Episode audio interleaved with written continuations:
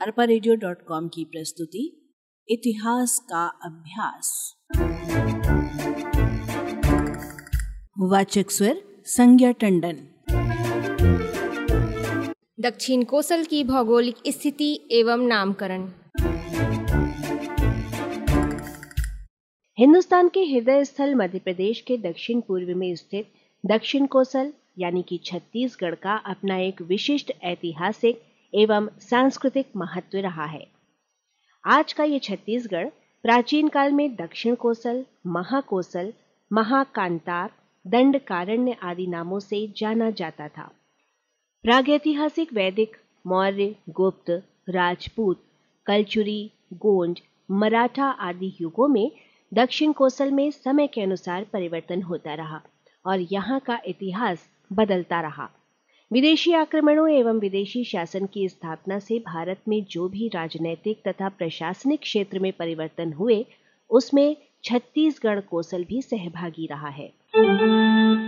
भौगोलिक स्थिति।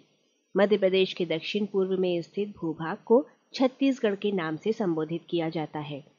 भारतीय संघ के 26वें राज्य के रूप में छत्तीसगढ़ का गठन 1 नवंबर सन 2000 को किया गया।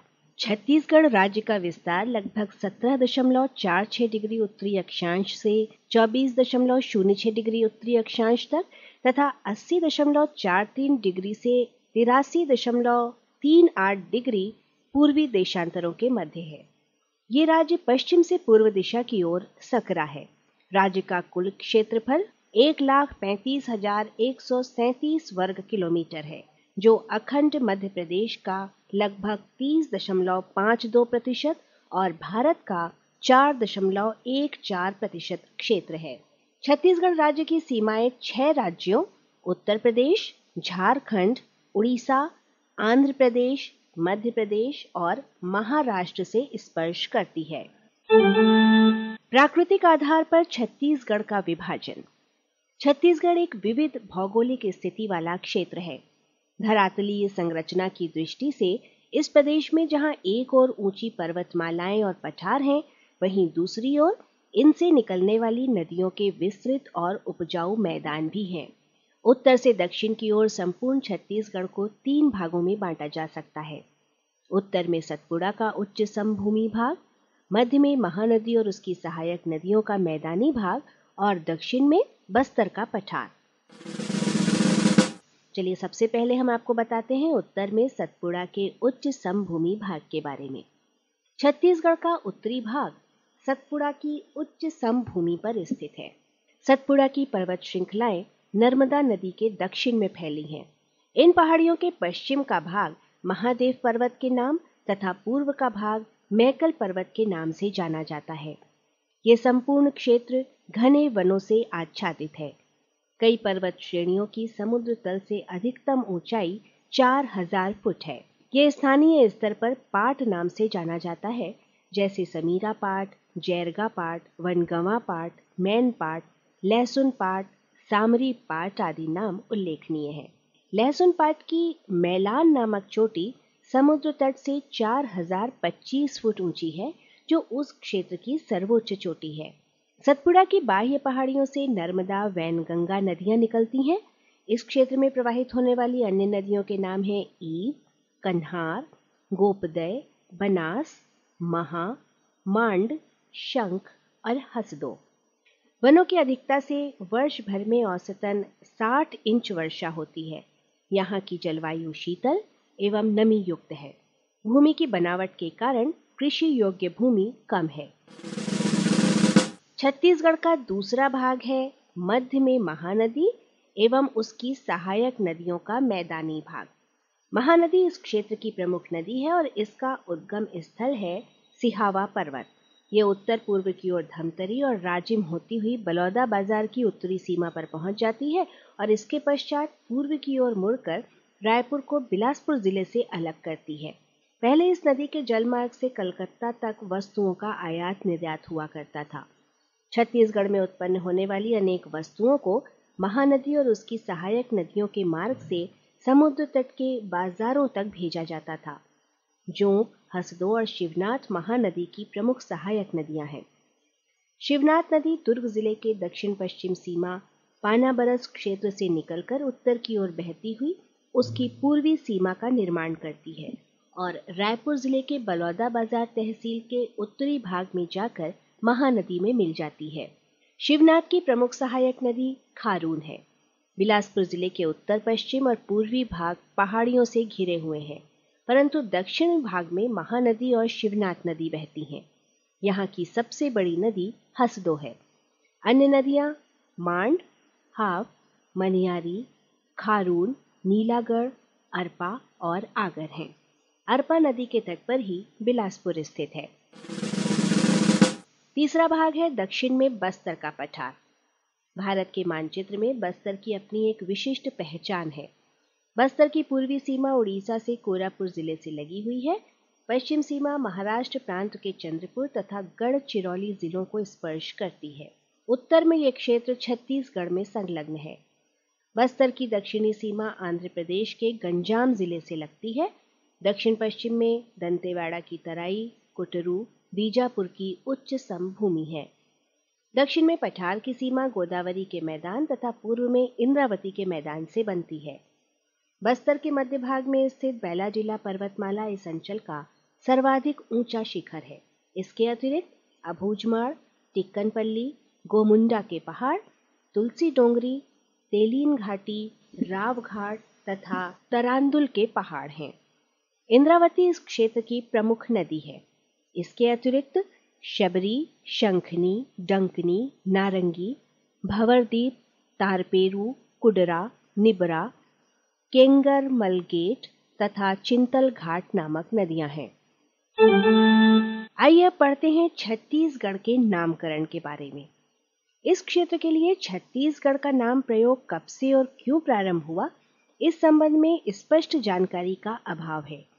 क्योंकि प्राप्त शिलालेखों, ताम्रपत्रों एवं धार्मिक ग्रंथों में कहीं भी छत्तीसगढ़ नाम का उल्लेख नहीं मिलता है। प्राचीन काल में इस अंचल के लिए कोसल, दक्षिण कोसल, महाकोसल आदि नाम का प्रयोग होता था। इस भूभाग के लिए प्राचीनतम नामों एवं मतों को इन शीर्षकों में स्पष्ट किया गया है।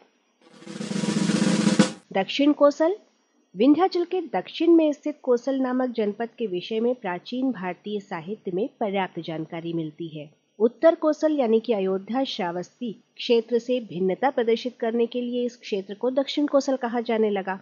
दक्षिण कोसल के अंतर्गत मध्य प्रदेश का रायपुर, बिलासपुर संभाग एवं उड़ीसा के संबलपुर, कालाहांडी, बलांगीर जिलों का अधिकांश भाग सम्मिलित था। प्राचीन काल में मध्य प्रदेश के बड़े हिस्से का पूर्वी भाग दक्षिण कोसल कहलाता था। भारत के प्राचीन ग्रंथ वाल्मीकि रामायण में दो कोसल का उल्लेख मिलता है, उत्तर कोसल और दक्षिण कोसल राजा नल ने दक्षिण दिशा का मार्ग बताते हुए विंध्य के दक्षिण में कोसल राज्य का उल्लेख किया है। चेदी देश के राजा बब्रू वाहन, जो अर्जुन के पुत्र थे की राजधानी चित्रांगतपुर थी, जो कि वर्तमान में सिरपुर है। छठवीं शताब्दी ईसा पूर्व गौतम बुद्ध एवं महावीर स्वामी के काल में भारत देश अनेक जनपदों और महाजनपदों में विभक्त था। छत्तीसगढ़ का वर्तमान क्षेत्र भी दक्षिण कोसल नाम से एक पृथक प्रशासनिक इकाई का निर्माण करता था। अवदान शतक नामक एक ग्रंथ से भी ये जानकारी मिलती है कि महात्मा बुद्ध दक्षिण कोसल आए थे। ह्वेनसांग के अनुसार, मौर्य सम्राट अशोक ने दक्षिण कोसल की राजधानी में स्तूप का निर्माण कराया था। अशोककालीन अभिलेख सरगुजा ज़िले में रामगढ़ पर्वत में सीता बेंगरा और जोगी मारा गुफाओं में भी प्राप्त हुए हैं। अभिलेखीय साक्ष्यों में दक्षिण कोसल का उल्लेख सर्वप्रथम गुप्त वंश के सम्राट समुद्रगुप्त की प्रयाग प्रशस्ति से मिलता है। उसने दक्षिण पथ विजय के समय दक्षिण कोसल के राजा महेंद्र को पराजित किया था। छत्तीसगढ़ भूभाग के लिए प्राचीनतम नामों में ये तो था दक्षिण कोसल नाम। और आइए अब हम जानकारी देते हैं कोसल नाम की। कोसल खंड नामक एक अप्रकाशित ग्रंथ से जानकारी मिलती है कि विंध्य पर्वत के दक्षिण में नागपत्तन के पास कोसल नामक एक शक्तिशाली राजा था। इसके नाम पर ही इस क्षेत्र का नाम कोसल पड़ा। इसके वंश में भानुमंत नामक राजा हुआ, जिसकी पुत्री का विवाह अयोध्या के राजा दशरथ से हुआ था। भानुमंत का कोई पुत्र नहीं था इसलिए कोसल का राज्य राजा दशरथ को प्राप्त हुआ था। महाकवि कालिदास द्वारा लिखित रघुवंशम में कोसल शब्द का उल्लेख हुआ है। महाकोसल। छत्तीसगढ़ क्षेत्र के लिए कनिंघम ने महाकोसल शब्द का प्रयोग किया है। किंतु किसी अभिलेखीय अथवा साहित्यिक साक्ष्य से इस क्षेत्र के लिए महाकोसल शब्द के प्रयोग की जानकारी नहीं है। कनिंघम ने भी इस नाम का कोई ठोस ऐतिहासिक प्रमाण नहीं दिया है। छत्तीसगढ़ प्रसिद्ध पुरातत्ववेत्ता कनिंघम के सहयोगी जेडी वेगलर ने 1873-74 ईस्वी में इस क्षेत्र का सर्वेक्षण किया था। उसने एक जनश्रुति का हवाला देते हुए कहा है कि जरासंघ के काल में चर्मकारों के 36 परिवार उसके राज्य के दक्षिण में चले गए थे। जहाँ उन्होंने पृथक राज्य की स्थापना की, जिसे छत्तीसगढ़ नाम दिया गया, जो बाद में छत्तीसगढ़ हो गया। चेदीशगढ़। श्री राय बहादुर हीरा लाल का कथन है कि इस क्षेत्र में है है वंशी कलचुरी राजा राज्य करते थे, जिन्हें चेदी वंशी भी कहा जाता है। चेदी वंश के नाम पर इस क्षेत्र का नाम पहले चेदीशगढ़ और बाद में छत्तीसगढ़ हो गया। श्री वेगलर एवं हीरालाल द्वारा प्रतिपादित नामकरण के उपरोक्त विचारों को संतोषप्रद नहीं माना जाता है। साहित्य में छत्तीसगढ़ शब्द का प्रयोग। छत्तीसगढ़ शब्द का सर्वप्रथम प्रयोग संभवतः खैरागढ़ राज्य के राजा लक्ष्मी निधि राय के काल में चारण कवि दलराम राव ने चौदह सौ तिरानवे ईस्वी में किया था। लक्ष्मी निधि राय सुनो चित्त दे गढ़ छत्तीस में न गढ़ैया रही। मर्दुमी रही न मर्दन के, फेर हिम्मत से न लड़ैया रही। इसके पश्चात रतनपुर के कवि गोपाल मिश्र ने खूब तमाशा में सन सोलह सौ नवासी ईस्वी में छत्तीसगढ़ शब्द का प्रयोग किया था और बाबू रेवाराम ने लगभग डेढ़ सौ वर्ष पश्चात विक्रम विलास नामक ग्रंथ में छत्तीसगढ़ शब्द का प्रयोग किया। दिन में दक्षिण कौशल देसा जहाँ हरि ओहु केसरी बेसा, तासु मध्य छत्तीसगढ़ पावन, पुण्य भूमि सुर मुनिमन भावन। गढ़ों के आधार पर छत्तीसगढ़ का नाम। वस्तुतः इस क्षेत्र का नाम छत्तीसगढ़ों के आधार पर प्रारंभ प्रतीत होता है। कलचुरी काल में बारह ग्रामों का एक बरहा तथा सात बरहा का एक गढ़ होता है। ये सामान्य सिद्धांत था। ग्रामों और बरहों की संख्या कम ज़्यादा भी हो जाती थी। इस प्रकार गढ़ एक प्रशासनिक इकाई थी। कहा जाता है कि शिवनाथ नदी के उत्तर में रतनपुर और दक्षिण में रायपुर के कलचुरियों के अधीन 18-18 गढ़ थे। दोनों को मिलाकर 36 गढ़ हो गए। वैसे गढ़ों की सूची घटती बढ़ती रही है, फिर भी 36 गढ़ों की एक लोकप्रिय सूची उपलब्ध है। वस्तुतः गढ़ों की संख्या साम्राज्य की शक्ति का परिचायक थी। ब्रह्मदेव के खल्लारी शिलालेख में 18 गढ़ों का उल्लेख है। अतः इस क्षेत्र का नाम गढ़ों के आधार पर छत्तीसगढ़ पढ़ना समीचीन प्रतीत होता है। चलिए हम आपको इन छत्तीसगढ़ों की सूची भी बताते हैं। रतनपुर राज्य के अंतर्गत आने वाले 18 गढ़ों के नाम हैं रतनपुर, विजयपुर, खरौद मारो कोटगढ़, नवागढ़, सोंठी, ओखर, पंडरभट्टा, सिमरिया, मदनपुर। चापा जमींदारी में आता है ये। लाफागढ़, कोसगई, ये छुरी जमींदारी के अंतर्गत आता है। केंदागढ़ मातिनगढ़, उपरोड़ा, कडरी और करकट्टी। और इसी तरह रायपुर राज्य के अंतर्गत आने वाले 18 गणों की सूची इस प्रकार है।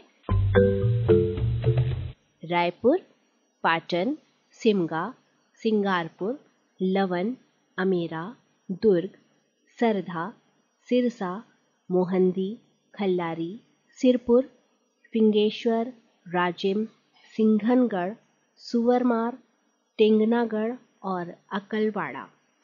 इस सूची में वर्णित ये गढ़ अस्तित्व में हैं, परंतु इनके नाम और स्वरूप में समयानुसार किंचित परिवर्तन हो गया है। मराठा काल में रायपुर और रतनपुर राज्य दोनों मराठों के नियंत्रण में थे। मराठों ने नागपुर के भोसला साम्राज्य के अंतर्गत दोनों राज्यों को संयुक्त कर छत्तीसगढ़ नामकरण को स्वीकारा। अंग्रेज़ों ने छत्तीसगढ़ को जिला बनाकर कप्तान एडमंड को यहाँ की प्रशासकीय ज़िम्मेदारी सौंपी। कैप्टन एग्न्यू ने रतनपुर के स्थान पर रायपुर को जिला मुख्यालय बनाया। परिणामतः रायपुर, छत्तीसगढ़ जिला, छत्तीसगढ़ प्रांत एवं छत्तीसगढ़ डिवीज़न का केंद्र बिंदु बना। छत्तीसगढ़ नामकरण का प्रस्ताव शासकीय आधार पर सत्रह सौ पंचानबे ईस्वी में ब्लंट वे रखा था, जिसे जेनकिंस ने जमींदार ऑफ़ छत्तीसगढ़ के रूप में प्रस्तुत किया जो आगे चलकर छत्तीसगढ़ के नाम से लोकप्रिय हुआ। अतः छत्तीसगढ़ नामकरण मराठा काल में ही अधिक प्रचलित हुआ तथा ब्रिटिश काल में व्यवहृत हुआ। Shri Pyarelal Gupta, Pandit Lochan Prasad Pandey, doctor P L Mishra तथा डॉक्टर रमेंद्रनाथ मिश्र ने गढ़ों के आधार पर छत्तीसगढ़ नाम को सार्थक एवं तथ्य युक्त माना है। अरपा की प्रस्तुति इतिहास का अभ्यास।